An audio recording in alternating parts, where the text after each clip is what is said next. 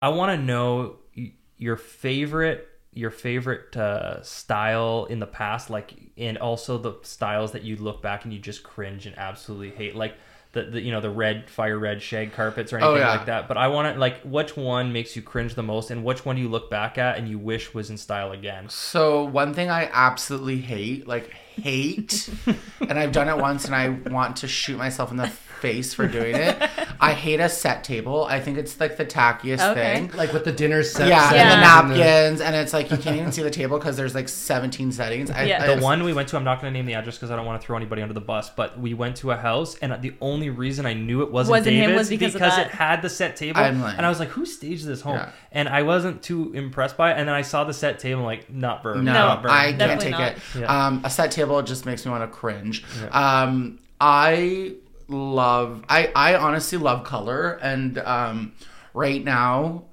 It's not really popular, which is kind of sad. Um, but yeah, gray walls. Mm-hmm. I feel the same Um, way for the record. I'm I like a to very feel depressed. person. Well, I'm, I'm really enjoying seeing people do the two tone kitchens with like that that dark green or that, Yeah. that Blue really or, yeah, grayish really green nice. or grayish blue. I'm hoping color comes back a little bit. Yeah. I I do love like um the new townhouse I'm doing is very neutral because uh, especially for our guests, Of you know, they need something neutral and calm. Yeah. Um, and that's one thing like as wild as it is, it needs to be warm and inviting. Yeah. But Um, you do accent colors. yeah, I'm trying to, you know, tone myself down, but I, I'm hoping that a little bit of life comes back into design. Um, outside of Windsor, you're you'll see so much more color and, you know, even like risky. Like for me, people want small little stage furniture in their house, but the reality is, is like sometimes I want to put a big piece because, especially like.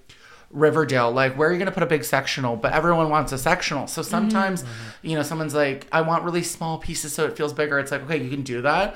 But then at the same time, like, let's put a freaking sectional in there. You To know show what I people mean? you can, so yeah. that's one thing is like people need to I think we Windsorites specifically need to get out of their comfort level Mm-hmm. and not be so jaded and see that like there's life beyond Windsor and like So I go to a lot of houses and people kind of like, oh, we don't need staging. We have this, we have this and this.